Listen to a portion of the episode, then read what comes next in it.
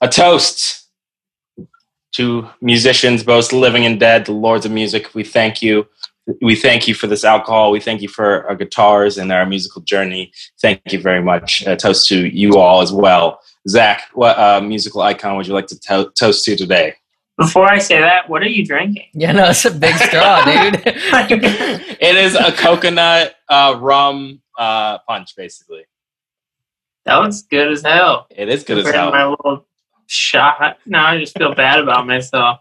Why? Why would you ever feel bad I'm about just it? kidding. I'm just kidding. I'm just kidding. Um, I'm gonna I'm gonna give the shout out to Marty Friedman. I've Very been nice. listening to some Megadeth lately. Some uh, early Megadeth. Prabhu, who are you toasting? Uh, David Gilmour. I was trying to write a solo recently. I was pretty inspired by David Gilmour for that. So Nice. That, that's a good place for inspiration. I will do KK Downing from Judas Priest. And to that, guys, thank you for being here this week. A toast to you and to the Lord's music. All right, so let's get down to it. I know we want to talk about our practicing and our practice structure, but I know um, Zach has some. Uh, I know he has probably some sweet licks this week for us to to teach us a thing or two, um, because we always come to him to learn. Is that how do you make a guitar bark? Sorry, what? how you Yeah, oh, make a yeah, guitar my bark? guitar barks. Yeah, this thing barks, dude. No, the sustain. Damn, oh my God. So we're looking at the key of D minor. And the lick is. And so you can do that in like really a couple different positions but so if you were playing in D minor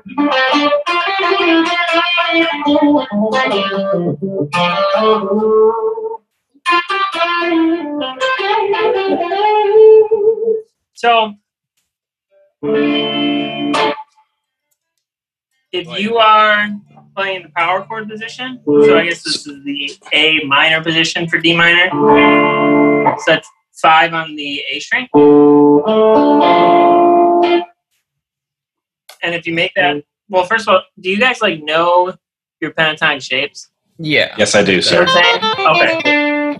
Cool, cool, cool, dope. So it walks up that basic pentatonic shape. You're gonna do five on the G string to seven, and but it's not a slide. It's and then six to eight, and then so Six to eight on the B string, right? on the B string. Yes, sir. Yep. Ooh. So that's the hardest part. So five on the B string, and you're gonna bend it up half, and then you're gonna. So like kind of as you pull it up, I don't really think about it in slow motion, but yeah, that was that was pretty good actually. So you bend, and then you pretty much release as you kind of. That's all with the the index finger. All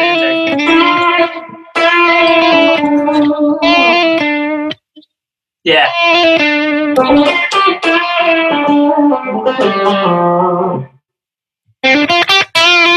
Oh my god.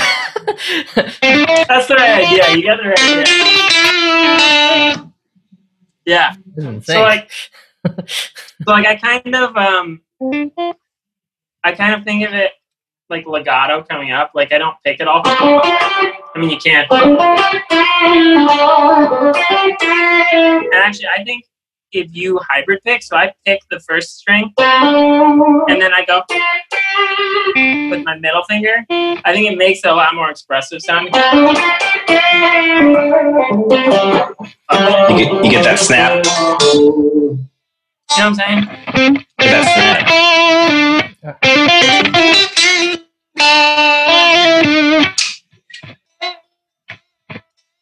it's like simple but very uh precise. So it's like It's takes very, like- of It's very technique oriented. Mhm. like. There, there was there was that um it's it's the major lick that you I think you played where there's like very precise like uh taking care of the notes, right? Is it the major lick that you play where you have to take can you play the major lick? I know I think you normally play it in A major from Um, from last week? yeah.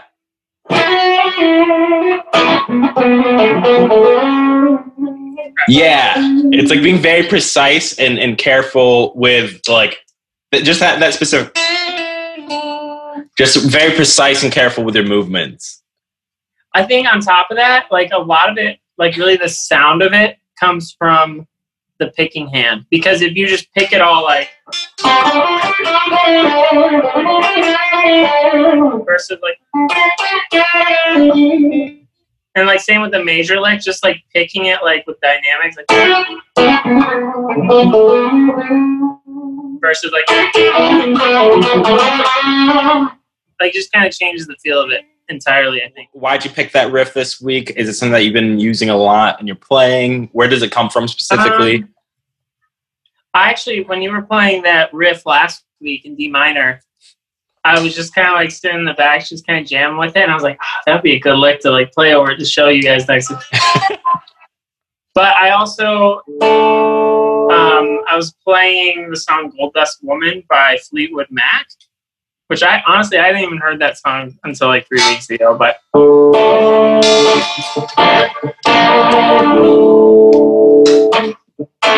I keep messing up, but I was uh, I was playing it at um a gig. I think it was last weekend. I was just kind of messing around with like harmonic minor and minor and uh, melodic minor. Just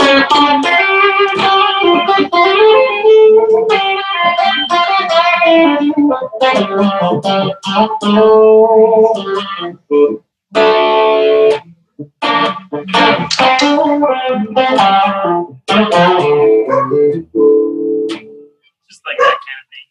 Nice, nice.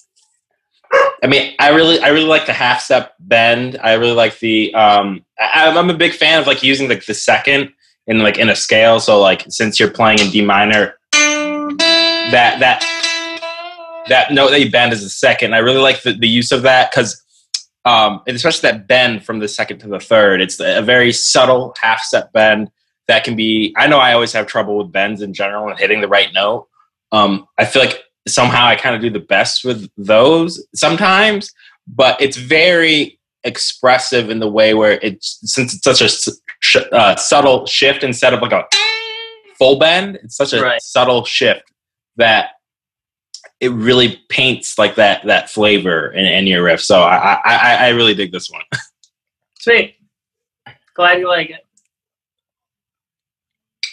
Prabhu, any comments? No, it sucks. Um, Let's hear let's hear you, Mr. Blues Man. no, I know. I was just like, uh, what's funny is to me of all the riffs that you've showed, this is uh, to me what I think. I guess I approach it less bluesy with the because that thing that the that part uh, actually reminds me a lot of like Indian classical music. On the there's an instrument my grandma used to play called the vina, which is like the way they do vibrato. I think we were talking about vibrato one of the episodes where we were talking about how like doing it as like the doorknob kind of thing versus like doing it like a uh like a violin like a, or like a, like the sliding kind of thing into it. And Yeah. it's like that that that that little like twitch motion almost or whatever it is. Reminds me of like indian classical music. So it's funny because i'm like oh that's not very bluesy to me. It's like very uh like classical or sad sounding or something yeah. Well, I feel like a lot of times in music, you- you're not really using that that second a lot, and like a lot of like probably straightforward blues, you kind of stick to the the. You don't wouldn't really go that that that um note that second in it just sounds like kind of at times can sound very uh very whack it just doesn't it's just like uh, you're painting it too maybe too dark maybe because Yeah. because it comes from the natural minor um because like i I feel like in a lot of blues you you might use the tritone you might use you might uh, that would be like in D minor. That would be the the sixth in the scale. Dorian and- whatever. Yeah, yeah, and that'd be what that? When you use that that major sixth, is that melodic or harmonic? Or technically, it's both, right? Because like melodic and harmonic, oh, I both. I melodic, That, that's beyond me for music theory. well, melodic I and harmonic both raise the sixth or make it a major sixth, and then Yes. one of them makes it all makes also a major seventh in the scale. So that's just all I know. I think it's harmonic. Harmonic minor has the major seventh. Okay, okay, There's like, uh, the really important facts. yeah, I think of it Minutia. more in terms of like the. I think of some of the scales more in terms of like the guitarists that use them, like uh, like Slash. I know I'm I for, I'm the first one to reference Slash on this show this time. That's like a new. uh I think that's a new best. But like Frank. that, that one that's like like that one that like I feel like that is very I don't know if it's melodic or harmonic. I always confuse those two, but I feel like that like that November rain and part of like that part. I feel like It's really odd to you sing it when you have a guitar in your hand. Oh, I know. I don't know how to I know play don't. it. All, know- I know we don't all know. I don't know it.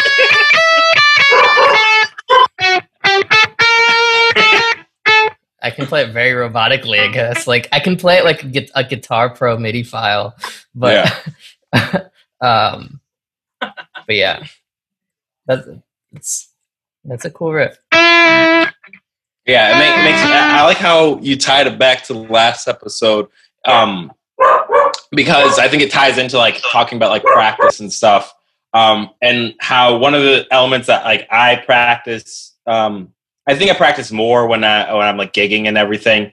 Um, is like improvising, and it seems like that really just came from like improvising. So I think we're gonna switch over to talking about practice, but first. I think you have a new guitar in your hands, Mr. Haynes. Les Paul standard. A Gibson. Um, this is my literal first time playing it, and so far I like it.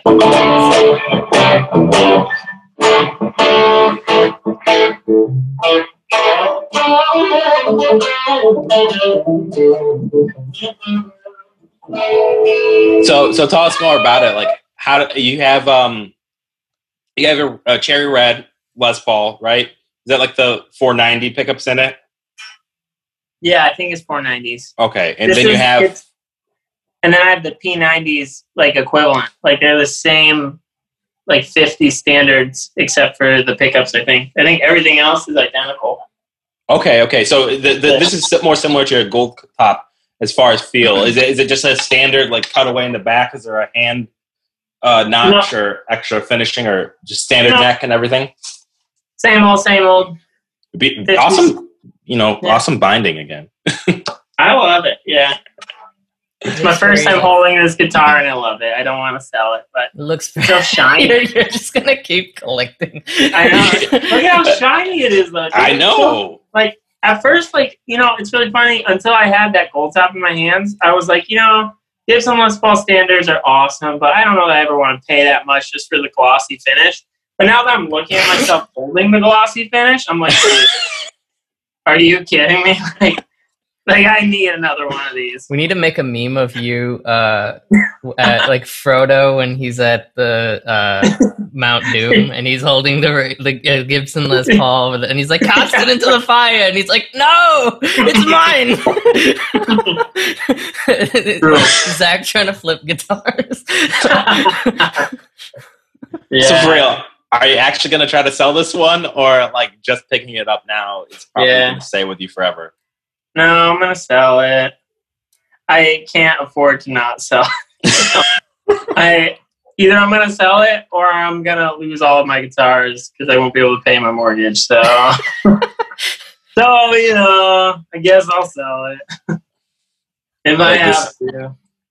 I feel like this is like really in the in the um name of the show. It's just like we have so many conversations about like, oh, I want this guitar, I want that guitar, and I feel like I think you do the most dangerous thing, Zach. You actually buy guitars to try to sell them, And like I just know from my standpoint, I don't think I've ever I've bought guitars where I knew I might eventually get rid of it just because I felt like maybe I would have too many in my collection and that I don't I, I- I get a real like concern of like am I using it? Am I not using it? So that's normally why I may sell a guitar. It's like I'm not really using it. Like I'd like this to get some love from someone else in the world, right?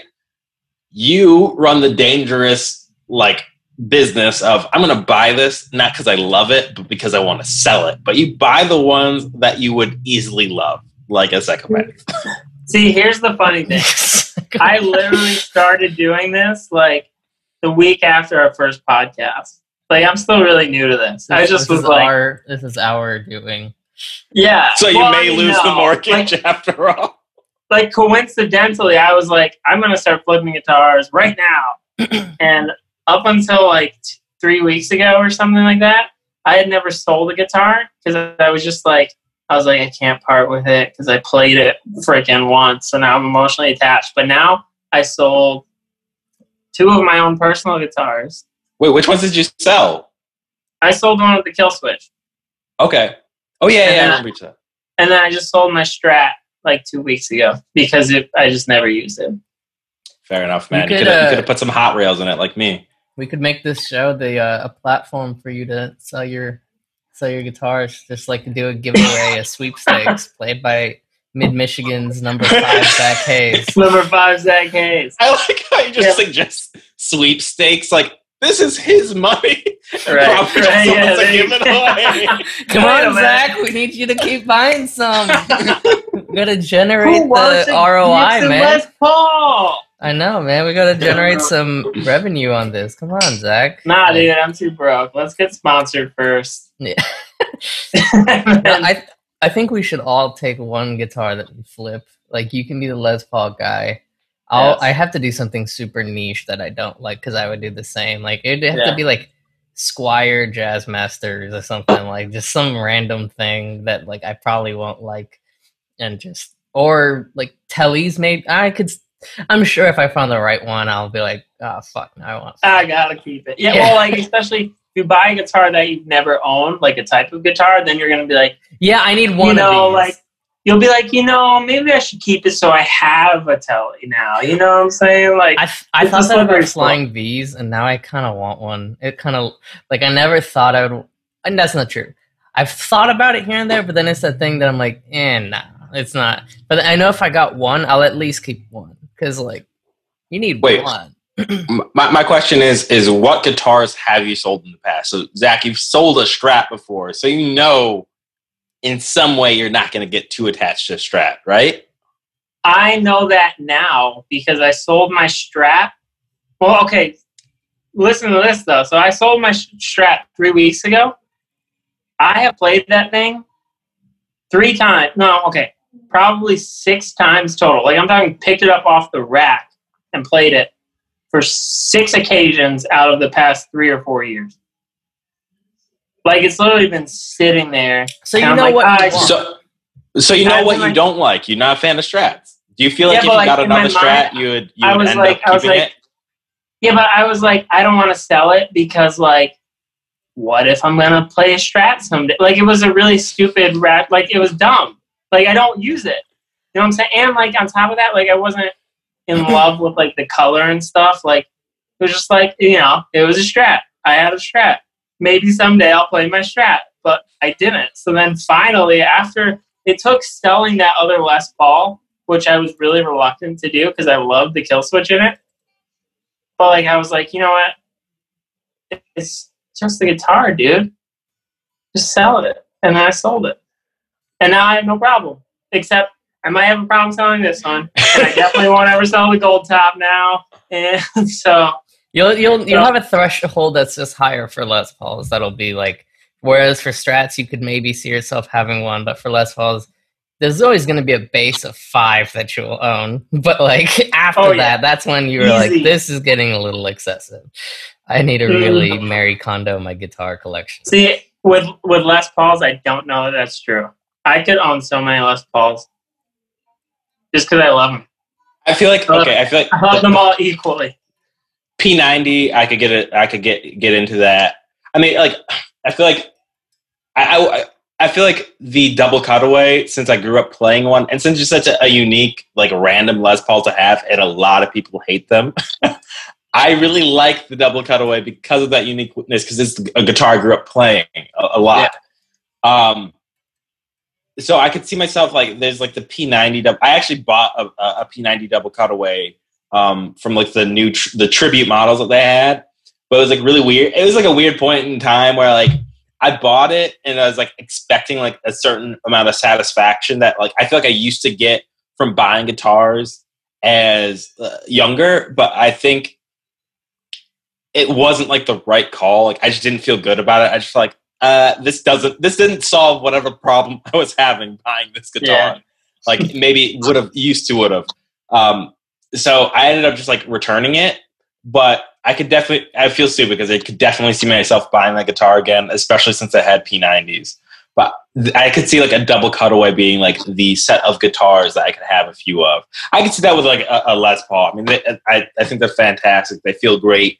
I mean, easily style wise from a humbucker guitar, I like you know typical. I like these humbuckers a lot. I would never change these out of this guitar. I could see myself getting a, a Les Paul or humbucker guitar with EMGs, and then I like my double cutaway now because it has coil tapping. So or not coil tapping, um, coil splitting. Yeah. So because it has that, so the the I could see myself having different humbucker guitars, not necessarily all Les Pauls. The one guitar, and the reason why I asked you what guitar have you sold and you've been okay with, is, and you said the Strat. The reason why I asked you that is because I was thinking for myself, the one guitar, don't get me wrong, loved it, loved it, loved it. Gibson Explorer, I had one like since high school, but I remember that. like one. a couple of years ago. Yeah, yeah. I came over and played it with you one time. Yep. They're amazing guitars, beautiful white Gibson Les Paul. But you ha- typically you have to keep it in a hard ca- shell case because that's the best place to keep it, or on a stand. And I, at the time, I didn't really keep it on a stand.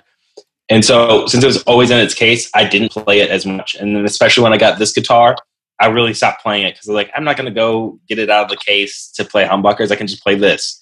And then I got this also just because it's easier to gig with than an Explorer. Beautiful guitar, but when it came down to playing it enough, it became the your Strat situation. It's like I played this maybe three times in the last year.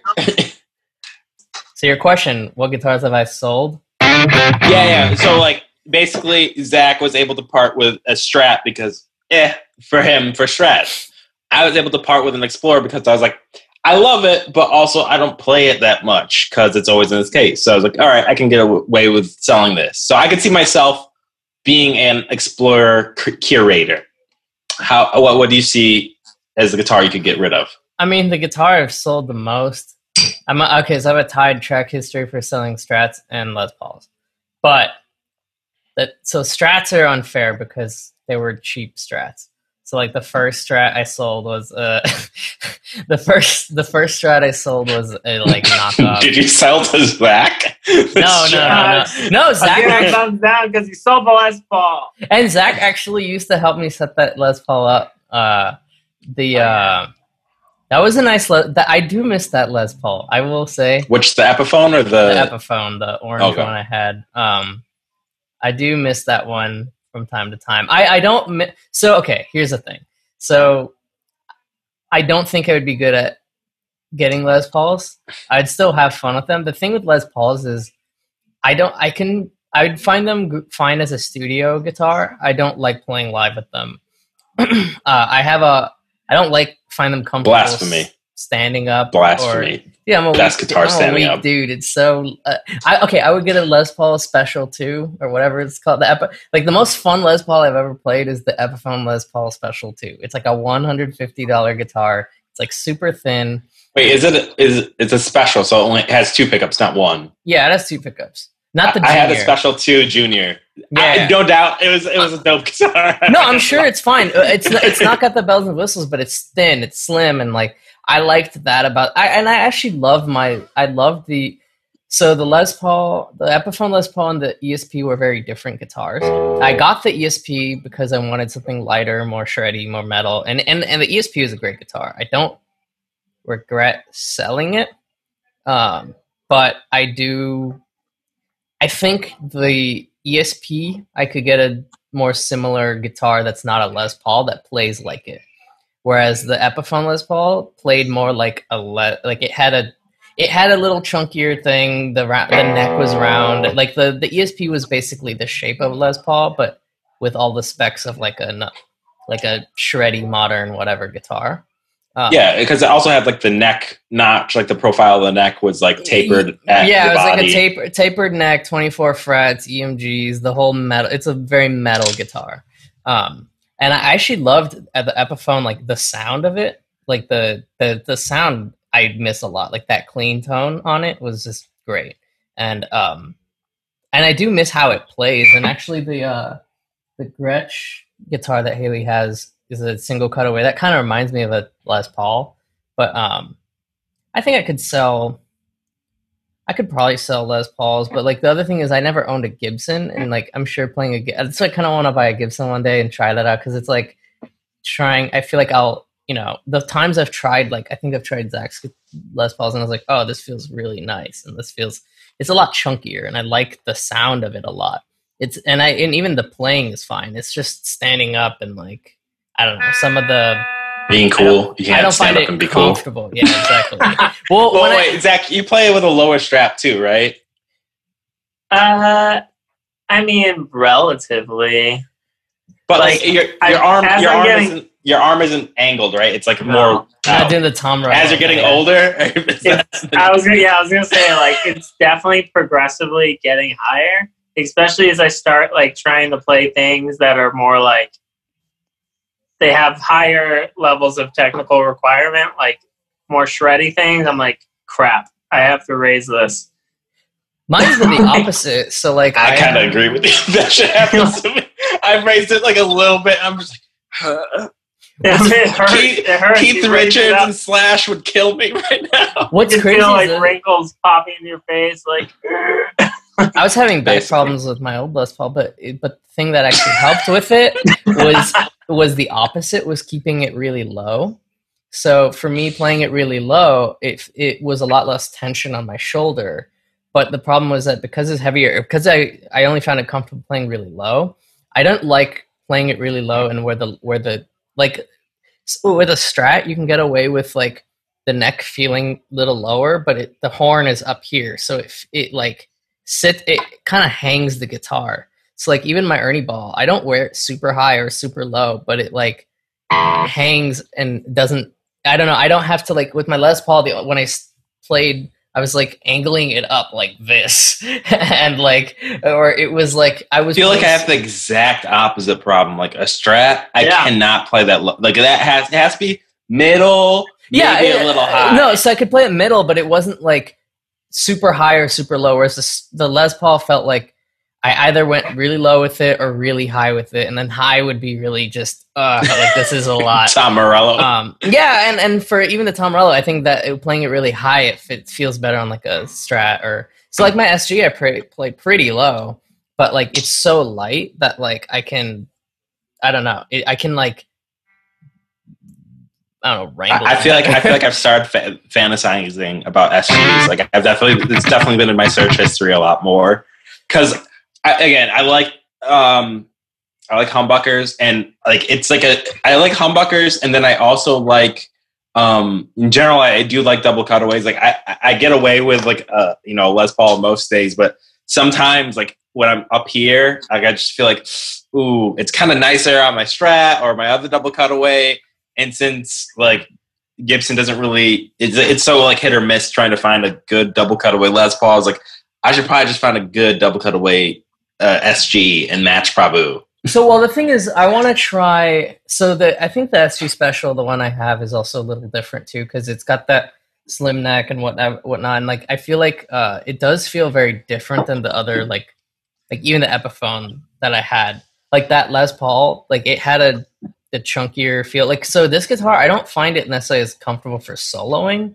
That's not really what I'm doing, anyways. And I like my I love the Ernie ball for that, but like this one, it's just fast for like like the like the down tuning fast riff stuff. So like I don't know. I do feel like the Les Paul felt nice for soloing and doing like have it had more resonance and it had like I don't know the way I did like that about the Les Paul, and and I I, I can't speak to a lot of other SGs. I want to try the SG standards and that kind of stuff, but that's something that like we also play pretty different styles, so you, you might not like it for doing soloing and that kind of stuff. But like if if Angus Young can do it, then like I mean, Angus, yeah, I mean like uh, KK Tony Downing, Iommi, Tony Iommi, uh, Allman Brothers. Allman Brothers. I, the Allman Brothers play SGs. I thought so.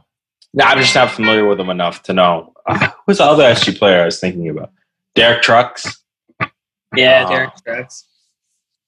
Plenty of Oh, people. uh, Zakk Wylde. he plays an SG. he does. He, he does Zakk Sabbath. Oh, is Like, it like a obviously, weird, like black and white, it's- like oh, dude. It, honestly, and the like? as uh, he hate well, it's, it now at, at this point it's his own like brand well it's not his own brand like it's, it's his Wylde Audio series um and, and they don't have like the purple one anymore um there's like only limited and you had to be like a vip at one of the Zakk Sabbath gigs to get it so it was actually a pretty good deal for like being a vip because you pay all that money but you basically paid like mostly for the guitar and then like a hundred dollars extra just to be at vip so it's kind of not a bad deal for like a very limited run um, SG that he makes. But I, just think it looks badass, and I, with that, that's that's also what inspires me. Not gonna lie. So, side note, while we've been talking, been doing some finger exercises and practicing. So that was. So he's saying he wasn't So, listening to anything let's- that you let's- Let's So, talk about fuck practicing you, then. Let's- Let's get let's back talk on. your thing- let's Let's talk get back practicing. on uh topic here. Sorry, Zach had his, his notebook last week, and that's what made us all interested in practicing. But let's start off with your practice routine. Oh no no no Prabhu. no no! No, let's start with much- you. Nope, we're starting with you, Prabhu. Go. All right, I know Five, that four, one. three, two, one, go. the, let's see. I think we pra- probably practice pretty different things. So, like for me, I don't. Most of my practicing, I think, is alt picking kind of stuff, and like uh, it's like one of the practice routines I started doing. I saw a video of Misha Mansoor doing is just for alt picking stuff. Is just it's just triplets.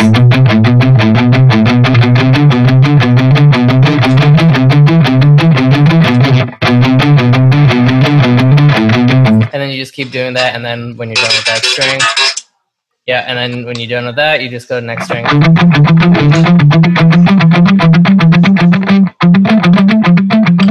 So it sounds like you you keep you keep in this case you're keeping it in A minor, right? Yeah, you can do it in any. You can do it in any. But you keep it in a in a in a scale, and then you kind of like shift no, up and I, down. No, more than the scale, I do it on a fret. So I start. It's the five. So I, I'm doing, or uh, and then and then. So it's not actually A minor. It's just going down that. Like the first note But- is always going to be on that fifth fret. It's the same But- shape. It- oh, okay. So it's the same it's- shape. Yeah, and then you, you'll go up, and then you'll start that same pattern, but on the next string. And Okay. then uh, another one that I do is just chromatics. It's very simple, but it helps with. Or- but I do it kind of like a legato, like. But going backwards is so hard. I can't do that at all. I can't do that. uh, um, and then just like stupid little alt picking stuff like that, like that Sugar song has become now a practice thing for me. Like, like it's just become a thing to warm up. But I, I, I, so one thing I didn't do before, and now I try to do it because it's how you should learn things, is play slow and and consistent, and then speed it up because like how i learned a lot of guitar was less of practicing and more of playing along to things. So like i mean my practice routine was just the whole toxicity album or like the hypnotize or mesmer, just playing along keeping it playing and then just trying to play along with it. And then that kind of ties into what we were saying about learning songs accurately. Like i didn't really learn them accurately i just learned them by ear. So i trained my ear well but it's not 100% accurate. But i also didn't practice it like slowed down. Um, yeah. it was just I was just fucking flailing through it at full speed for like a year, and then I'm like, oh, okay, I kind of got it. But now I'm trying to like practice like to a click slow. And So do you like practice with a metronome and everything? Uh, I do that more now, and and the um, so recording honestly made me a lot tighter with playing because I didn't practice with a metronome. I was just recording things, and that taught me to uh, play louder. Um, I noticed my picking was very soft. Someone told me that it sounded like I was just whispering the notes. And I was like, huh. So I started like, and especially with the metal kind of stuff, like the just the really digging and like, like just really digging in and and like that. The, I mean, one of the things you can do that I never do, but with practicing while recording, you can kind of see the transients of your like Yeah. and see how they line up with like the beat and that's something you can always like um analyze to i don't do that i'm not i'm pretty lazy i don't really um i mean i, I do feel that like that's lazy though. I feel like that's like I only have so much time to do this. Like, Yeah. at some point, I want to make progress on the actual recording and not just progress of oh, I can play perfectly on time. Yeah, and I then mean, you die and you're like, I it, it depends on the purpose, though. If you're going in, the recording can be a good tool to actually see how you're doing. If you're going in, like I, I don't because I don't go in for the purpose of the practicing that way. It's like I end up doing that when I inevitably just because like I'll be editing this guitar and lining it up, and I'm like, oh, I always play really rushed. Like I tend to play fast things, especially mostly solo kind of stuff, rushed. Um, so like I'll kind of fine tune things that way. But I, like I said, I very rarely use that as an analytical tool. But um, yeah, I mean, practicing certain songs. I mean, like I just have a couple of riffs that I always practice that are like my riffs that I just go back to just because like they, I don't know, encompass most of the things I like doing on the guitar. Like the that one riff I showed you the other time, like the Is that like a tip? You, you use that to practice like for years? Uh, so I mean, I wrote that in like 2016. Uh, I mean, one Okay. of the So it has been used. So wait, wait. Pl- play us like one or two of the riffs that you use to practice, including that one, because I think that one's always fun. um, so this one I wrote in like 2013, and I use this, and I'm working on my new song. I've put it out for a different thing before, but like I I'm re-recording this now. But I use this song as like a practice. I'll just play it through because it's like eight years old, seven years old at this point. So it's like I know it. I like I can play it in my sleep. So I uh, it's it's.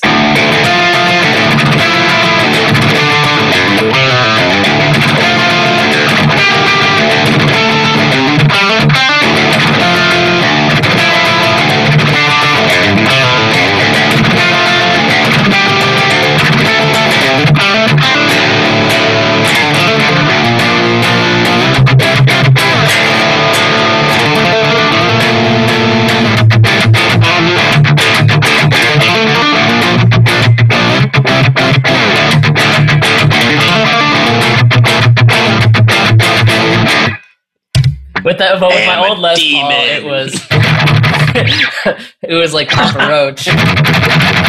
uh, but yeah, I, I, I like that one because it. Uh, I mean, because I, it's a full song and practice it, but it, it kind of goes through a lot of different things. It, it does a lot of like the like drop D with like melodic, like adding a chord that has like a note on it, like the not just like a drop chord. Creating a melody with the chord. Yeah, so it does that. It's got the. I, I mean, that's it. I do that. That actually came, I think, from a uh, just like a little practice routine I did. So sometimes those practice routines become a riff, or vice versa. So like the, I do that a lot as a practice thing. Is uh, like zero, three, seven, like a trip, a lot of triplet exercises. I do this in drop tuning. You can do it in anyone, but and then you can move it up.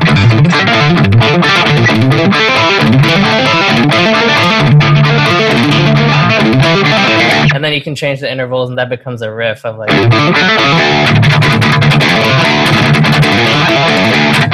So like Where did you pick that up? Is that just something that you found out yourself, or you listened to of something? lonely years in high school of not having. uh, no, I think uh, just having sweat socks. Yeah, exactly. exactly. Um, I, mean, was- this. Well, so it's kind of from Okay, so this. How did we uh, get good at guitar? Because we just didn't hang out with people. That's yeah, exactly. I mean, that's that was ninth grade. Um, that one is, uh, I think it was in a lot of. I, I think the music I listened to, a lot of like the hardcore, a lot of like metalcore kind of stuff. Uh, there's this uh, band called Rawsome, which is a Nintendo core band. They do like metalcore stuff, but it's all MIDI Nintendo soundy stuff. But one of their songs is just like this arpeggiated thing on a synth that's just like or something like that, and then but like those kind of things. I mean, they're also simple intervals, just like the in drop D, because like if you're doing it on now your D, your A, and D are. yeah, I'm not changing You it have, by have an string. octave. Yeah, I'm not- have like the fifth. exactly i'm not changing it by string so they become kind of like like the picking isn't that crazy the picking is just like So you're basically cheating. You're yeah but i mean it's it's exactly but it, it like uh i think it comes from hearing it in a certain thing and then it it just becomes like a more natural like i don't know to me that feels i it looks crazy but like the intervals are pretty natural in terms of how you'd write like like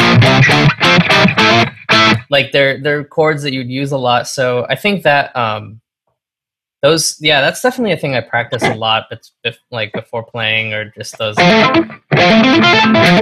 like those kind of things um but yeah i don't i don't really last in the last two years i started uh practicing because i i wasn't great at soloing so i started doing like youtube uh, finding youtube backing tracks for different genres and then just keep them like in a queue and just literally just i don't know what's next just play to that genre. Just like they'll be the some of the best ones i think are like funk like the funky like neo soul kind of stuff because they do really weird like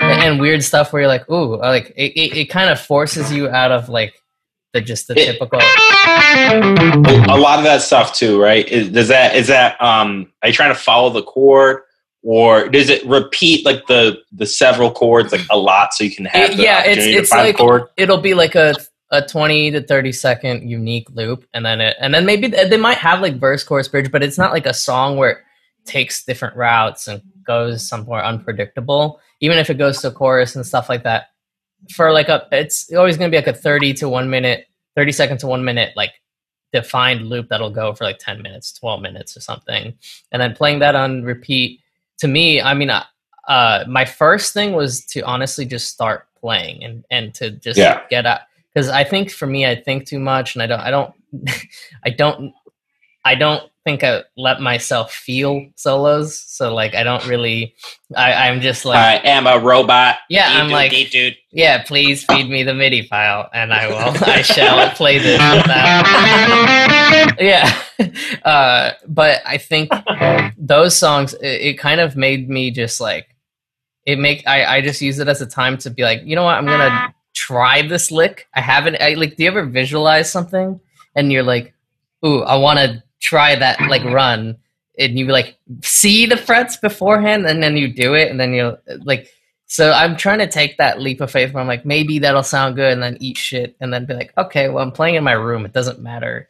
Um, and so I think building that confidence, and then also finding like, well, chord changes, and like that's something I've been trying to pay attention to is like in a chord progression, like how how I'm writing, trying to write solos is trying to figure out like when does it if it like changes to that like hitting that note in the solo to line up with that so it like matches the chord changes even if i'm playing in the same key. Like trying to structure solos and that kind of and, and i suck at that and that's so those are all like not structured practice routines but things i've been paying attention to when i practice in the last year or two the the chord change thing and paying attention to where how the chord changes and trying to hit something of that chord is like is a great way. And I remember you were also talking about um, trying to write solos recently, and because I've also done the same thing. Um, Attempt- one of the things, well, yeah, but you're, you're doing it and you're going to finish it. Like that's just it's just going to happen. But one of the things I, I've paid attention to also, and I think this kind of ties into like a comment Zach said about him being a drummer, so he thinks about guitar playing very rhythmically. I've especially like working on like a metal song. Um, I've thought a lot about when am I hitting certain notes, not necessarily what note I hit, but at what time do I hit it. And so I've broke down a lot of uh, the song that I'm working on. I'm working on with you, probably Iron and Bones. I broke down like, okay, at, at what beats, at, at what times am I hitting some of the notes in the riff? Can I hit those at the same time in the solo to kind of accentuate those points and um, like really kind of create some space? Because I think, sometimes that can be a problem, especially with metal, is like not creating space. Like there are a couple metal songs that you think of. I, I think of "Bark at the Moon" all the time, but that song, like, there, that there is crazy. That's by Ozzy, Ozzy Osbourne. Okay. Jake E. Lee plays the uh, played the guitar originally on it, but he um, really creates like these really amazing chaotic moments. But then he uh, balances that out with creating some breathing room in there, and like really thinking about phrasing. So Mm, yeah, that, that's the thing that a lot of like shred stuff doesn't do. And actually, that the the, the other thing I do is, uh, um, I think I mentioned a different thing about Django Reinhardt about being a pretty big influence for me and listening to his music. And part of what in- really inspires me about him is that he only has two fingers, but he plays so much. But his note selection um, is really smart with the two fingers and, and limited, but it becomes. I think it's the thing that adds to his, uh, you know, why he's so good at writing a solo because he can just choose the right notes. And um, I think that was something I started doing a long time ago is practicing with like soloing with like just those two fingers um and try to just write with two fingers. And and if a solo sounds good with two you don't need like you know to add everything. It's like use the other ones as like an additional thing if you want to like like add some flair but not like i don't know like you said not create like you're if you're not allowing breathing room or space sometimes that's cool but i don't know That, that's so interesting because I'm I'm always been like a four finger player. Like that was like taught to me. I think because like my dad can kind of play like he kind of played guitar, so he was the first one to kind of show me anything. But like he instilled in me to be a four finger player as opposed to a three finger player, and I you know no one's really a two finger player unless you're Django Reinhardt or probably I, i've uh, seen people play chords like this and i'm like what are you doing kill how do you how do you do that like That that sounds ter- that seems terrible. I'm not, don't really kill yourself. Please live. Um, yeah i was like yeah wow kind of the Oh, it just seems it, that You just just seems ruined our chance of putting It this out. seems- Yeah, right. It's bound to happen. Come on. Um, but you know that that I, I've always been a four finger player, so like it's really interesting to think. I mean, like I'll, I'll I'll selectively pick fingers if I'm moving up and down the fretboard, but like I don't like think to be. Oh, I'm gonna only use like two fingers going up and down. Like if I were to use any two, it'd be like my index and my ring. I wouldn't like choose to use my middle finger. These two. That that, that yeah. To me, it's I mean- it's these two or the pinky. I use my pinky a lot. I this one I need to learn from you guys how to use my ring because like Oh come on! What about the pentatonic? Well that's exactly I use my pink so like on that last note you use your that's something I've had to I use my I use my pinky. oh see because I heard that like Depends on what I'm doing. because so uh, like I I thought I don't know if I'd read about it or just like was noticing in a lot of players I like like why like them using like their their ring finger for it and then that allows you to like you, it allows you to like reach up to, and do extra stuff but like I even my chords I use my pinky for like uh like for power chords, I use my pinky very frequently. That's something I've been trying to unlearn and, and like um and I think that comes from I always play power chords as the full three. I don't do that ever now, but um yeah, no, the pinky the four finger thing, trying to become more of a three finger player and use the pinky more sparingly. Oh man, it's all about the pinky. All right, Zach, you practiced. You had a book. Do you have the book with you, or will you tell us your secrets? You're gonna sell the Uh, book. Are you gonna sell the book? Do you want to buy my book? No. this, It's so, all show the is best just trying to help It's Zach just get a his journal, dude. Okay, Yeah, no, I th- a I think that's really you. You inspired me to do the same thing, but I want to see your journal. I don't Oh, have wow. my journal with me. You guys are so organized with your okay. like writing Well, down okay. riffs and stuff. Dude, just wait, okay? Like, I'm a, I'm kind of a psychopath. I, that's why I called you a psychopath earlier. What? Um, yeah, yeah, yeah, game recognized game. Psychopath Yeah, psychopath. exactly, dude. Exactly. Like practice for me has it's an evolving process, and it's like like every year I have a practice practice routine where I'm like, this is the best one yet. Like this is it. This is this is the ultimate practice routine. This is the And new update to practicing. You know what I'm saying though? But like yeah. I'd say like in 2000 and I'm sorry if I end up going off on like a tangent with all this, but like in Give us the backstory, man. We want to hear this. Your origin story, your practice origin story. my practice origin. I- I'm, I'm very curious guitar? with that too because I, I feel like of all of all three of us, you've played the guitar for the least amount of time, and you are arguably. Why I gotta put that on out loud and out there? Well, Making I, us- you you making us feel, making us look at windows like this. Yeah, this looks like the window to jump through right now. yeah. All this talk about death. yeah, but okay. To counter that point, how many hours a week would you say that you practice? Exactly. So that's why I think it's great to hear from you on this. I 15 Okay. minutes a day at least, like minimum 15 minutes a day. 50 or 15? 15, Yeah. one five Okay. Minimum. So okay, uh, sometimes it's longer. I skip some days, but minimum 15. So I am, and maybe it's just because like I'm an optimist, to be honest, but like I'm a firm believer that anyone can get at like like you can be as good at somebody else at something if you put in the same amount of time and you practice with intent. Because like because and like I've spent so much time like standing in my shower for like two hours just thinking about these stupid thoughts, but like like before I have coffee or something, but like like there's like that saying that like once you hit like 10,000 hours of doing something like you're the master of it you know what i mean You But, got like- your 10,000 in?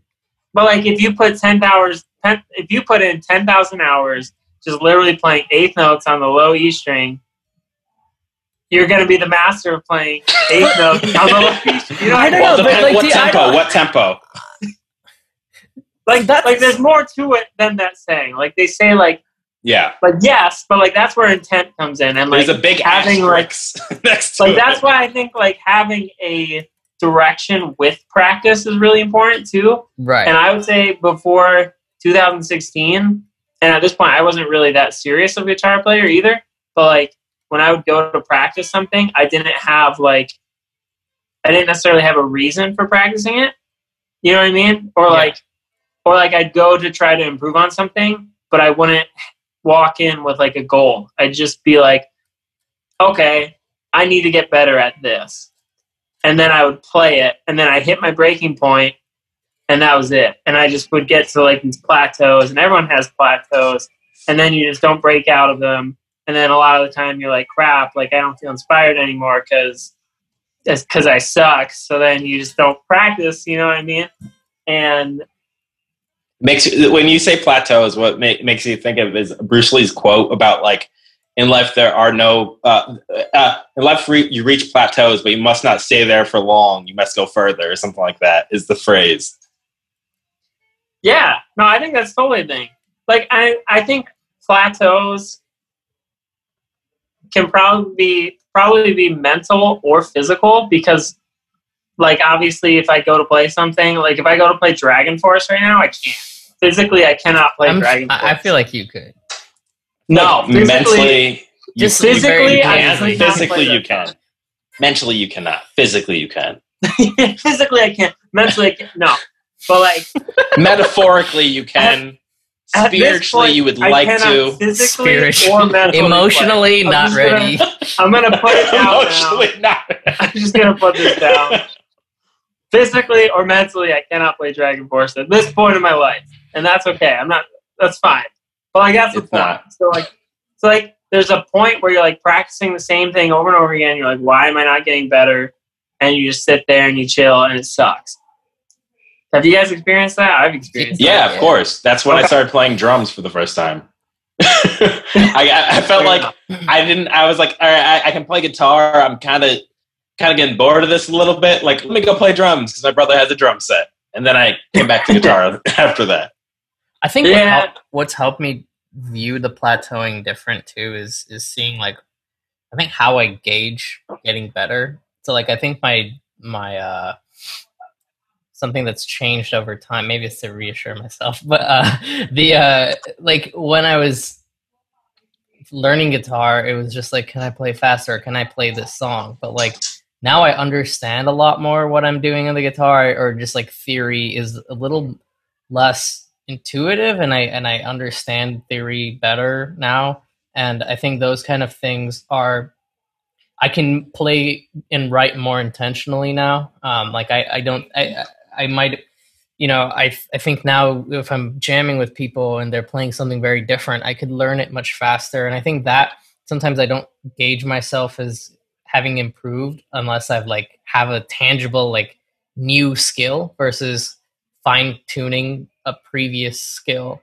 And I think I, I don't know with the the time thing if that actually if I because like I used I used to think you know the more time I put into something, but like I feel like I put in so much wasted time into certain er, into certain things, or not wasted, but not as productive time. Like even with recording, I spent like a year not knowing how to like set up the audio interface or something in my thought, and like very simple things like googling and like just on and not being hitting my head against the same wall every time would uh, or like with guitar that like now I play a little more intentionally but more mindfully. Like when I hit a roadblock I'm like oh that's a roadblock because of this and like I need to work on this. So then I can just pay attention to it versus like before I'd be like but if I just keep playing I'll get it one day. And then like that's when I feel like I plateau is when I push through too much. And the best thing sometimes is just to not do it or to like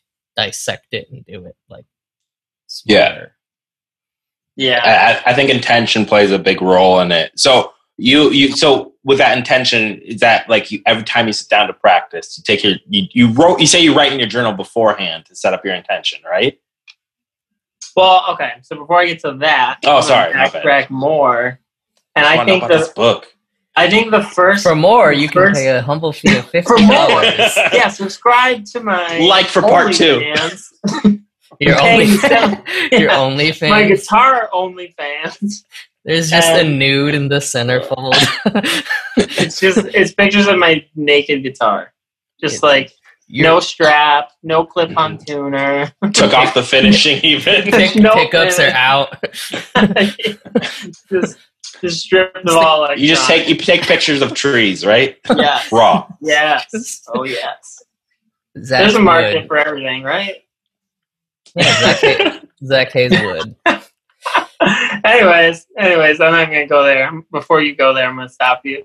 First part of intention is putting yourself in a place mentally where you start. Well, okay. It's hard to say enjoy practice or look forward to practice because there's I feel days where bad for you now there's days where I don't want to practice, straight up.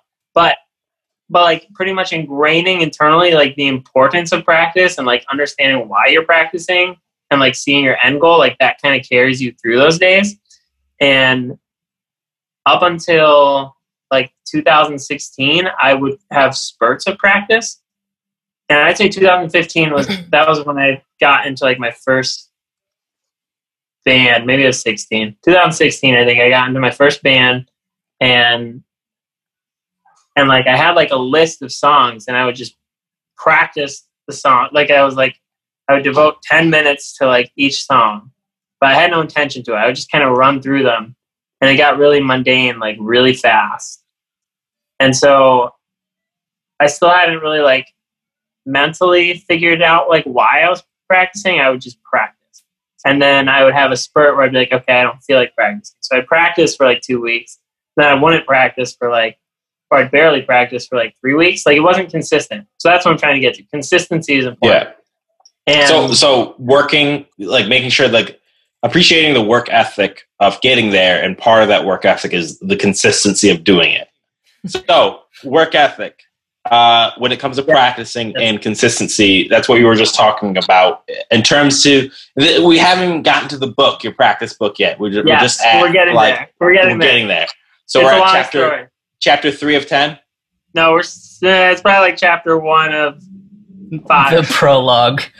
we're getting there. This okay, this no, window it'll go looks faster. so It'll go faster.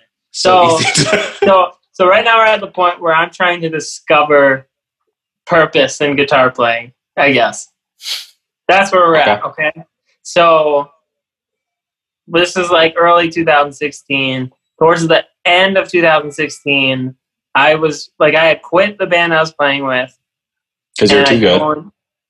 Uh, Just say because you're too good. experience. I had a bad experience. You don't so I was have like, to. You haven't talked about your bad experiences. You're too good. Okay. No, I wasn't. and Anyway, so I put that You're- band. He was still the number 20 Zach Hayes. in.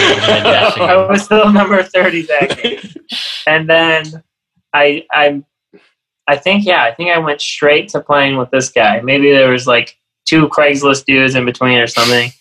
But so I went to this guy and That's a great album name. Two Craigslist dudes in between. yes, yes. Um, yeah. So the two Craigslist dudes, and so it was me and this guy, and he was like, "We're gonna form a band. Like, you're my guitar player. Dope. That's great." And then he like he met this other guy like at the gym or something. He's like, "Yeah, I met this other guy who plays guitar. Like, I want to start a band with him." And we went over there, and I was like, "Cool. Like, that's dope." And um, I knew like the rhythm parts for a bunch of the songs already, but the other guy didn't know any of them yet. So he was just kind of fiddling over the top. And the guy that I was like doing with was like, "Yeah, like we'll be a band now. Like you're gonna be the rhythm guitar player." Like he delegated that to me, and and like I'm, Is that I'm not still the friends- worst experience of like being in those bands where some people like have no idea what they're doing and they're just yeah we're just gonna be a band and it'll just work. It's like what? That's that's not Well, how like- it goes. Yeah, and honestly, like, the, I mean, there's so many other things I could say about this person, but like, but but like that was like, like he just decided that was my role, and and for whatever reason, it just irked me. And I'm still really good friends, ironically, with the other guitar player, and he's a really good guitar player. But but I was just really, I was really irked by that. Because it's went right off the bat, it's not like you.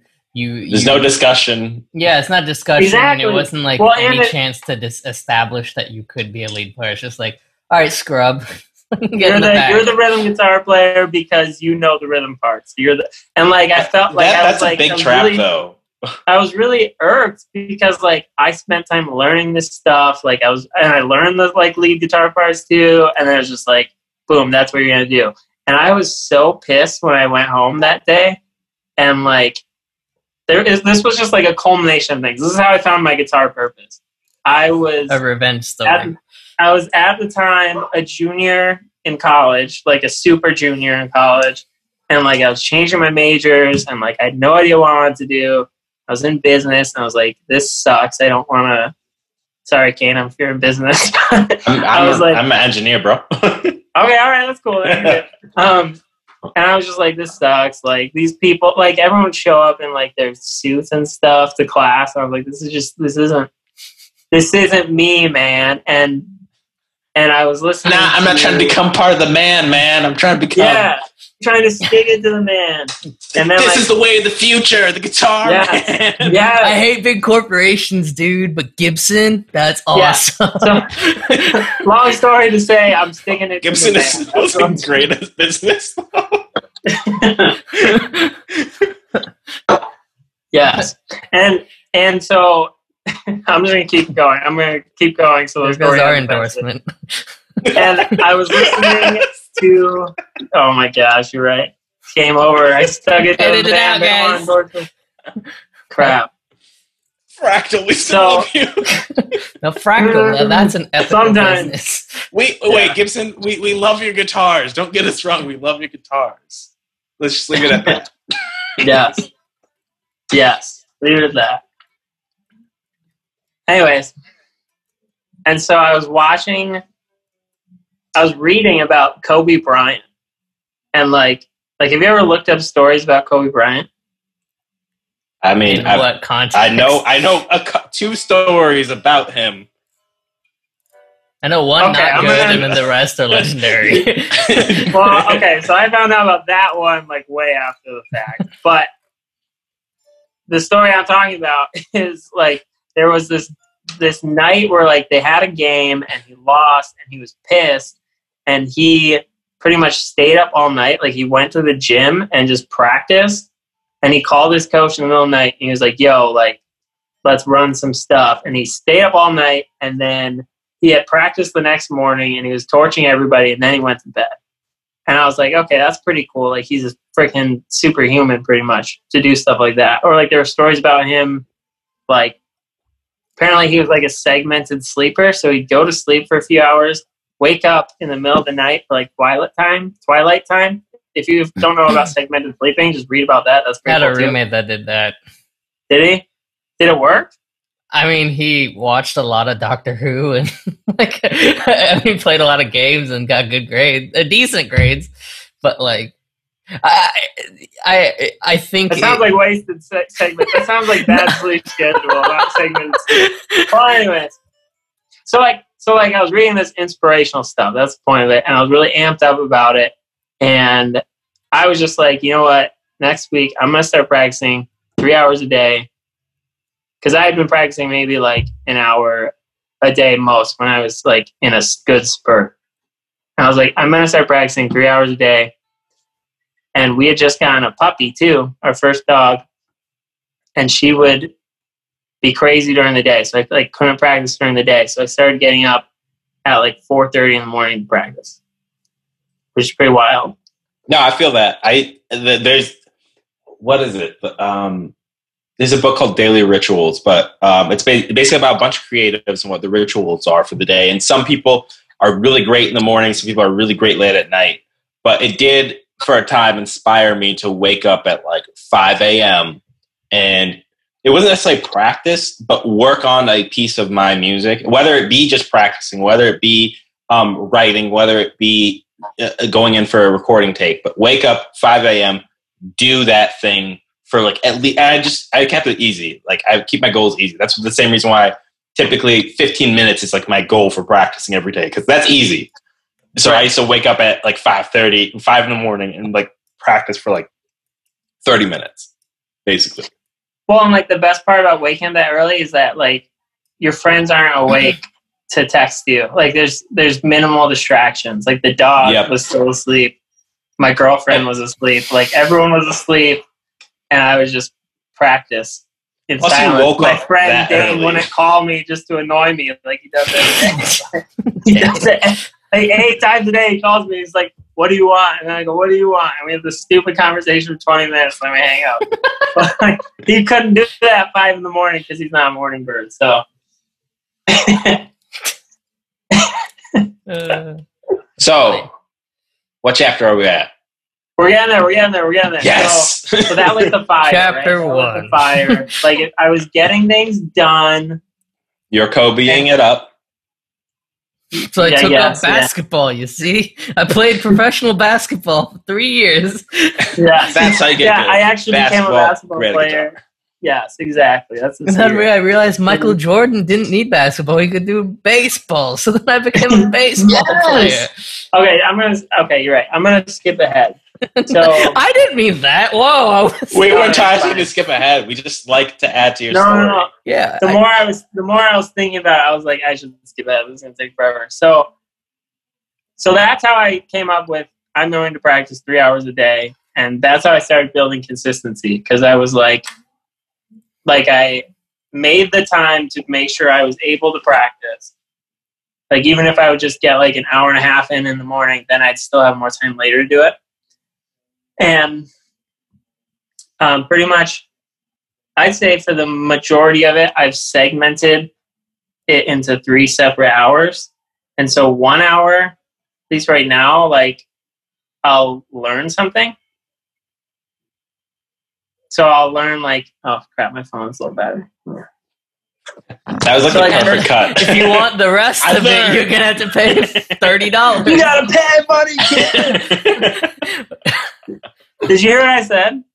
so one hour, you focus on learning. Yes. Okay. So I learned something, and so um, lately I've been taking, I've been having a focus month. So I'll take a month on something that I want to focus on. This has been like two months. I've been working on alternate picking specifically, but like the month before that, I was working on like country licks, and like the month before that, I was working on like Guns N' Roses songs and stuff. I shall make And you a so- fine-tuned robot.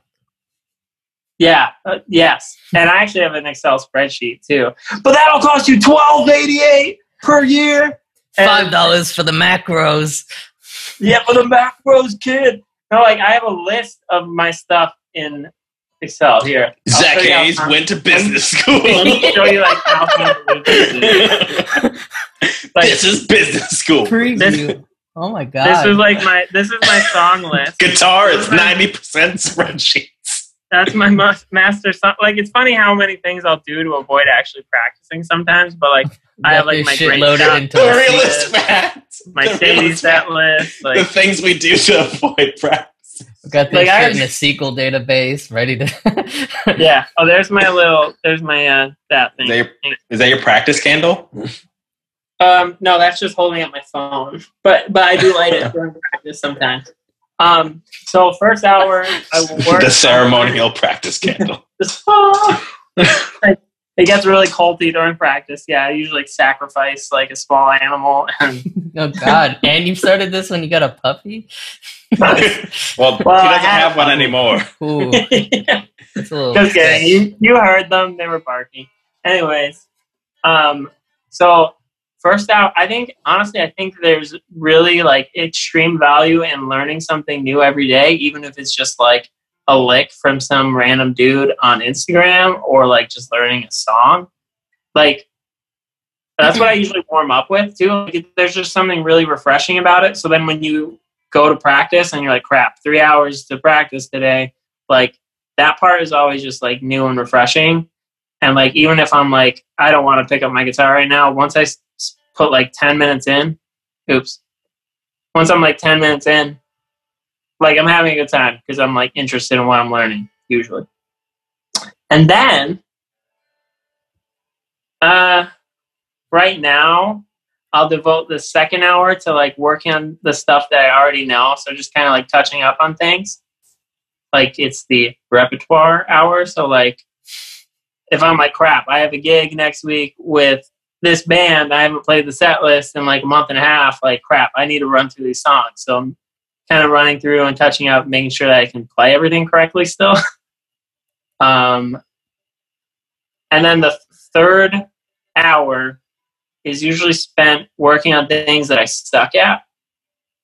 Like licks that I'm just like dog just dog shit bad at. Like uh I'm working on BOYB right now. B O Y B. It's crap. That's how. That's how bad I am at it. I can't even pronounce Bring it. bring on your booze. Bring, B-O- Boy B. bring on your bums. Bring on your booze. yeah. Yeah. So I'm working on that and um the latest evolution in my practice routine has been um so like what I was doing for the longest time was practicing things I'm bad at and I'd get to the point where I suck. On what? Like I'd be practicing a lick, right? So I'm like, What was the word you Huh? used? Bad at? Bad at? Huh? You said I was practicing on what? Never mind. Never mind. Well, I'll, have to listen back. I actually don't know what I Yeah, said. never mind. Like, I'll be oh no, I'll be practicing something that I'm bad at. Oh, okay, gotcha. Bad at. Yes. So I like thought you said I would be practicing in beta, and I was like, "Holy shit! Yeah, you got beta this segment." I Yeah, I was like, "You got this segmented into like." So this is what I call my beta practice session, and then I Yes, have an alpha yes. practice my session. alpha, my Charlie, yes. Have I, I mean, he already, guys? Like, he, he already guys, has three practices. Uh, You're at three practices. I haven't heard this book yet. like- well, We've seen a spreadsheet. I think that's pretty good. We're close to the book. We're close It's to a the, Oh. the book. workbook, not The spreadsheet, yeah, right. the spreadsheet is just like my master everything where I put all of my scrambled thoughts. Like it has like my list of songs that I've learned. Like my master song list that I have in there right now that I like give to people sometimes is at what was that? 386. Jesus Christ. But like I don't remember all of them. They're just like or 336. Like songs, Songs you can play I- fully. Songs that I Have played. have played fully. At some point. Mine's like 3.85. Like You'd be Only surprised. three point eight Make five a list. songs. Come on. You should do it. Make a list. Make a list and like see like see what you know. It's kind of fun.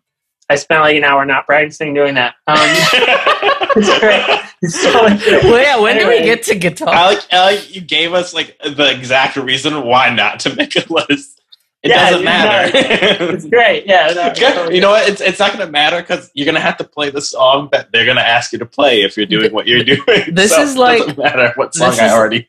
I watched this like YouTube video that was like a John Petrucci DVD from the '90s that's super famous, and I was like, you know what? I'll take a stab at this shit. And like the first 20 minutes, I, it, he didn't even have like a guitar, and he's just like he's doing hand massages and he's like doing the like, and I was like, oh, this is a fucking ripoff. But then the minute he gets a guitar, the first thing, so the first thing was just like holding it, and I was like, okay, when is this gonna pick up? And like already two minutes in, it gets so hard, and I was like, oh man, all that buildup was like, I guess, like necessary. Because crap. Cuz i was It like, the when does this actually happen? And then I was like, oh shit, okay, no, there's some crazy shit in here. I should have enjoyed the Excel part while I could before I get to the actual guitar part because I won't know how to do it. So I'll get to I'll get to my journal for your sake because like I have so much more like useful information that I could give you or useless useless. we have to pay for it. But like the information makes perfect sense to me, but you guys are probably like, what? You no, like, you're telling the story. Like I understand the trajectory is that all of this. Yeah, but do you think I'm crazy now? I don't think Based on the data that I have entered into my Excel, I've got a forecast model built out to see what riffs I could learn. Like, holy Whatever. shit. And that's how I plan my monthly.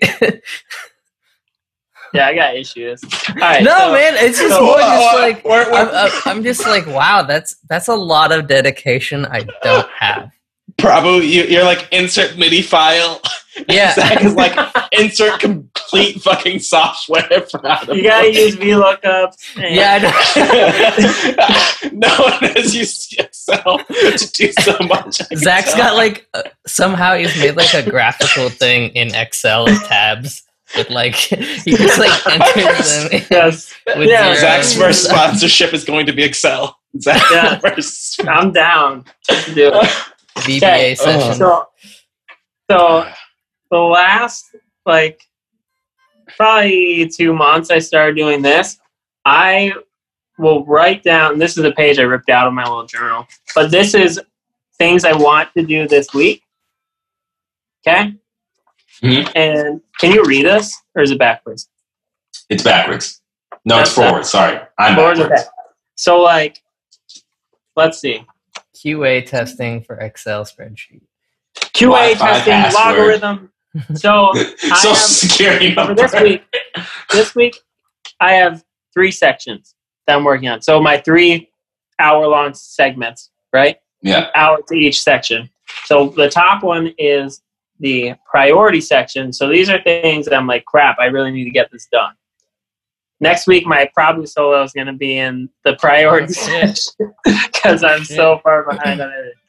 Um, so this had I had run my Great Scott set list because I had a Great Scott show this week, and I had to remember how to play all the songs. Uh, what else do I got on here? This was the okay. Sorry, this is the important part.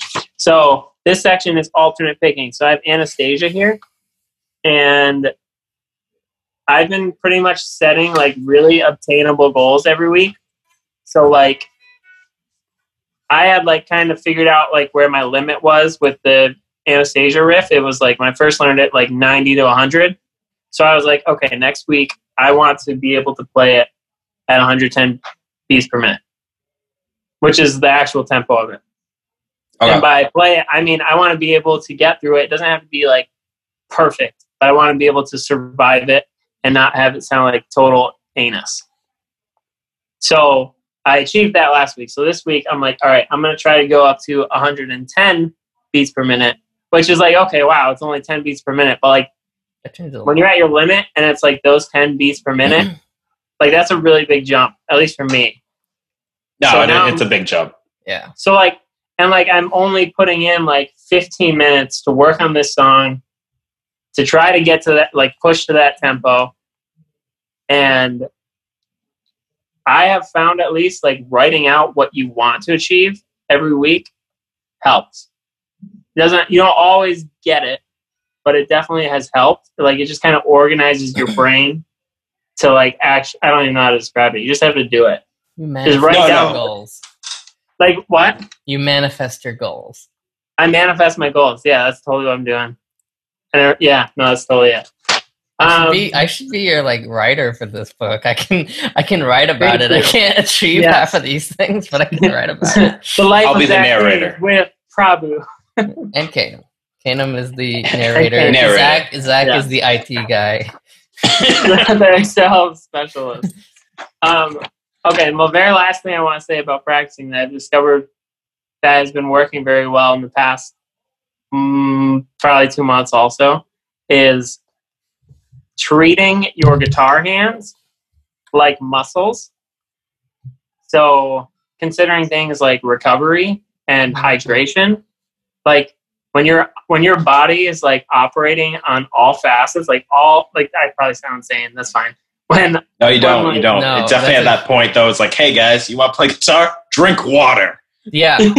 I No, was gonna like- mention hydration after this, and like- I'm glad you mentioned that because that's like a huge revelation for me. it's things that you don't re- like you don't like you I don't like why would i have water. to think about drinking water but it's like there have been days and like i never consciously realized it until recently where i'm like crap i didn't drink any water and i just suck at guitar today and like maybe that's why because my hands Blaming are water. just, like, what a cop they're out. Just, like it's like SpongeBob, and like my hands are like. That's what I was just gonna say. I was like, I realized I like had a moment where I was like, I've been con- chronically dehydrated. I think most of my life, and like, uh, I noticed Why does my urine always smell like asparagus? it's not supposed to be blood orange. Like, what the hell is this? yeah. Oh, It's it's like The blood What the- orange moon rises. yeah. yes. the uh my ha- I noticed that yesterday with my uh when I was practicing and my hands uh, or then when it's cold like and my hands get dried out and stuff like I, I put on lotion but then I was like oh my god I, I've been practicing like some finger picking stuff because we're playing at a wedding and I was like oh my god I'm like slipping everywhere but like the hydration thing it like it changes even just like my comfort because that was something that like I noticed with playing live I always felt dehydrated. And, and or even when practicing with other people. And like one this is the probably the weirdest thing but like before shows in college like one of my rituals was to shave like my beard because it hydrated my face. And like it, it, i felt so much better when i would shave and then play guitar because i felt like not this dried out like grape or whatever. I, I or like a raisin. like I the the you definitely notice a difference in how like limber like your fingers are. It's it's weird. I've even like noticed it like like there's days where I'm like I'm like so good at guitar. Like I'm like doing things that I've never done before. I'm like and like for two hours straight, I'm like, wow, how did like why am I playing so well right now? Like you're playing so fast, like so much faster than you normally play.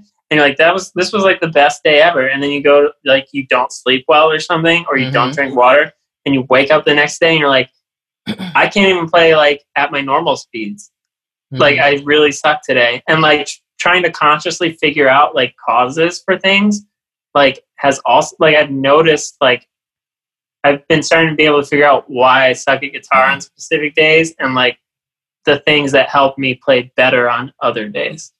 I definitely noticed that too with even like weight loss, like um, uh, and mostly with standing up and playing, because like uh, during COVID, I've I've lost, um, I've shed some pounds, and like it's actually helped me play when I stand up, or I, or I feel like lighter. I feel that like I have more energy to play the guitar versus before.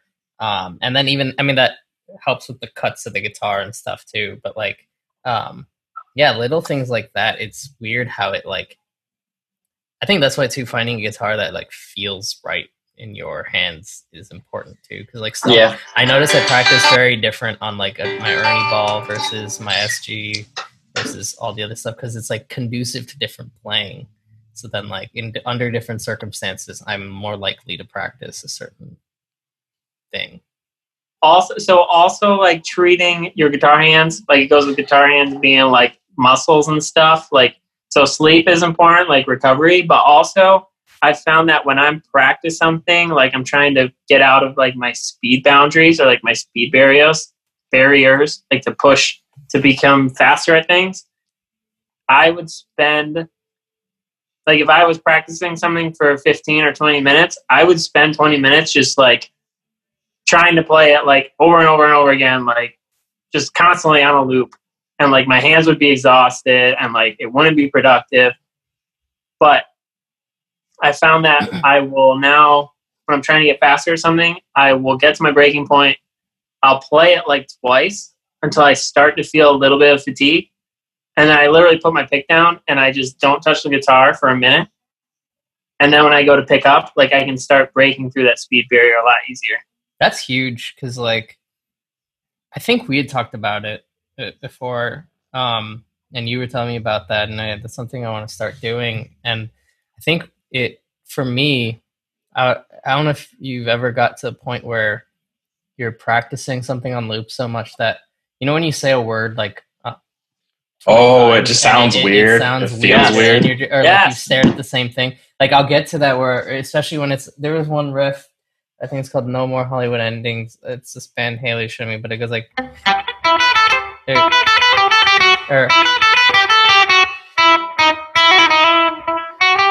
it's something like that. Something. It's a lot of weird jumping and that kind of stuff. And like, remember practicing that on loop, and then I was like, "Where are my hands?" Like after a point, I'm just like, I I feel like I'm like, like everything's just jumbled and lost. And I think the best thing at that point is just like, don't touch it, just leave it, go for a walk, like take the dog out, come back, then like take a deep breath and do it. Because otherwise, it's just like it's a because it's a mental thing too. It's like you're you're trying to learn something subconscious, or you're trying to build muscle memory, and like I feel like there is that fatigue that comes along with that, and I that's why I find it easier to write my own stuff that's hard rather than playing someone else's thing that's hard because I don't have to put in that muscle memory learning in some way. Makes sense. Yeah. Yeah, I definitely feel like the the playing something on repeat can like make something like sound very odd. You like start to overthink it. And you start to think like, um, does it sound right, or do certain things sound right? Is it? Is, I sometimes get into the idea of like, oh, does this sound like too muddy? And it's like I'm playing it on a clean guitar on my rhythm pickup. Like, how could it sound? Or even on my treble, how could this sound muddy? Like, I'm overthinking it. Like, does it sound good? Does it found, sound fine? Are you happy with it?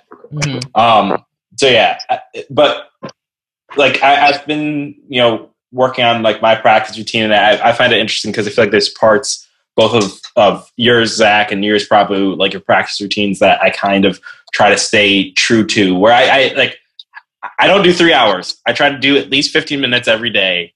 Um, and, and so I try to do at least 15 minutes because I don't. Ha- I'm not right now i'm not doing like the, the, the work that you uh, have to do you don't have to produce your i don't have to produce my results the same way you where the same way you do uh, zach where you have to play a gig so um but with that it's important like the intention part of it is something i've always done so i, I kind of split up my intention into uh, when i'm actually practicing into what is this for is it going to be for recording or is it going to be for um, playing a gig, right?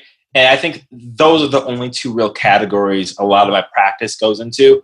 Um, sometimes it will be a little bit of like trying to fine tune my skills, but that sort of fine tuning of just like the, my skills, I typically try to put that in my warm up. The the two things I do for a warm up before I actually play is either learn something, and normally what I'm learning is probably something very simple. Normally just chords to a song that I like, and maybe just singing along to it a little bit, and then and, and sometimes it's a lick or it's a riff or something. That is what I will do to, for my warm up, and um, or I will do like a rudimentary warm up. Like I mean, I just did a video where I was doing um my uh not mine, but just arpeggios. I, I do a lot of arpeggio. I have a full arpeggio thing where I go A minor, G, A minor, and then go up and down and just really work it. But the arpeggio goes from you know your low E string to your high E string.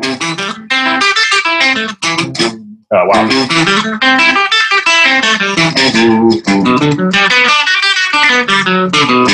I just do that. I do that uh, a couple places. I really try to use a metronome with it um, because I feel like um, over the years I never really used a metronome while I practice, and I think that's made like the biggest difference in my playing, or can make the biggest difference in anyone's playing. Is really like let me just play this a metronome. I'm gonna have to play it with a drummer. I'm gonna have to play it against something anyways. Um, chords are great to play against, but I really have to click into like a band playing at some point. So why don't I just build that into my practice? So the metronome has been the biggest thing, uh, I think, recently. But really, it's just down to um, after the warm up. It's really down to is this for performing or is this for a, uh, um, recording? And the reason why I kind of put that in a different category than maybe just picking up the play because there's a plenty of times where I just pick up the play. I mean, I just pick up the play and I do that quite often just because I, I like having my guitars out. Do that quite often. That just to, it's kind of just like scratching an itch. It's not really providing anything. And I think that's where I separate just picking up the play from a practice, where a practice has an intention. Um, even writing, like I don't consider anytime I'm writing as a practice um, because I'm just kind of that's kind of just picking through something and trying to develop something. And that's a little bit different. I'm not truly trying to hone it in. I'm not trying to play on time. I'm not trying to do great chord changes. I'm not trying to do anything. I'm just trying to like express myself, find a, a, an idea here. So those two things are different um, from actual practice for me. And gig practice normally ends up being here's my set list. And normally I, I will try to set aside time um, for a, a, gig practice where I'm doing that a couple different times. So the different times I'd kind of equate it to is I, I do one just before the gig, like not right before, but like a, a, typically the day before the gig. I try to set aside time where I by myself am practicing. I uh, the day before like the dress rehearsal of the band, I try to set aside time where I am practicing the full set list by myself, including I normally do improvised solos, so including making sure I'm working on those improvised solos. Um, not to have like a solid idea down, maybe have some ideas that I want to use, as well as making sure it's coming off clean, as clean as possible, and not like really messy. Um, so those are the things I kind of do to organize myself for a gig a gig practice. Those, those are the kind of things I do um, for that. And then recording practice is a lot more um, that's where I really get into like using the metronome is for this section, how fast am I playing it? And I do kind of what you do, Zach. Um, but I kind of think about like, um, like percent BPM. So like, am I playing at 100%, 90%, 110%? I guess I don't really think in percent because I just kind of, my goal always is to play like 10 BPM faster than the song. Um, some songs were, like I actually need to pay attention to that other songs is like if I'm just doing chord drumming, I don't really need to think about BPM and going 10 faster because there's a lot more feel to that where the precision really is in the chord changes and not really the strumming pattern in itself. Um, so I'll do a lot of BPM practice when it comes to to a song, um, but really I kind of divided up my practice into like two to three minutes of a, of a warm up with a metronome, increasing the speed on something, or just kind of trying to learn something real quick, like a, um, some chords or a quick lick. And trying to do, if it's a lick, it'll probably be like BPM practice, like um, using a metronome. And then if it's if it's chords, obviously, I'm just kind of just warming up my hand. And then after that, it's really just trying to keep with a metronome for like the recording stuff.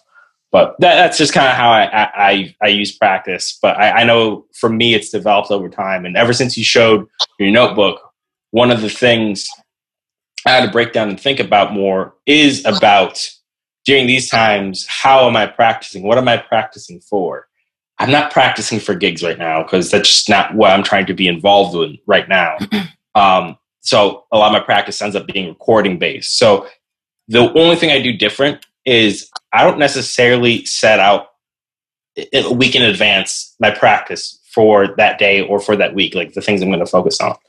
I just leave a, blank checkbox and a blank line, and I have multiple of these in a row for, for the week. I can either mark an X in the checkbox and write what I did, or I can put a zero next to it. So by the end of the week, I can take a look and like, okay, did what? I'm saying I want to finish this song. I want to do these recordings, right? Did I do something for my recording process in general? I'm just checking to see if I did or didn't. And then what did I specifically do? And if I'm seeing I'm repeating too much stuff, like, oh, I keep on playing like a rhythm part against a metronome and getting fast at that. If I have, if I've been doing that a lot and I'm good at it, scale back on that. Try to focus on a different part of that song, or try to start focusing on another song for for the practice. Leave it for the recording to actually get it done. So that, that's kind of how I've I've kind of I saw your your process of writing something down and really try to like develop that hopefully into my own way that works. I've only been doing it for like the last week, but I thought that was like really encouraging, and, and I'm happy you shared that. Right. Any last things on uh, practice or anything like that? That's it. All the words of wisdom. Cons- consistency. Consistency. And- that does go a long way. Consistency. Consistency, and intent. work smart, not more. Work smart my- and hard. well, I th- working hard, but I think working smart over working more to me personally yeah. is more valuable. Agreed. And with that, Mr. Ragunathan, please play us Roger away. nothing, dog. Ragunathan. Well, thank you for granting. Ragunathan. Is it me? Ain't for nothing, Ragunathan. Play us away.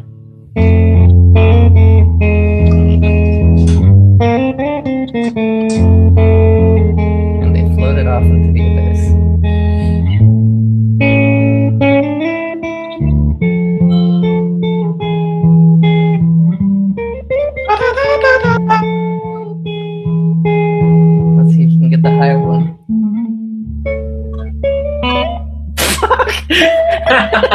Happy Halloween. Beautiful. Beautiful. All Yeah, that was very Halloween like. Thank you, friends.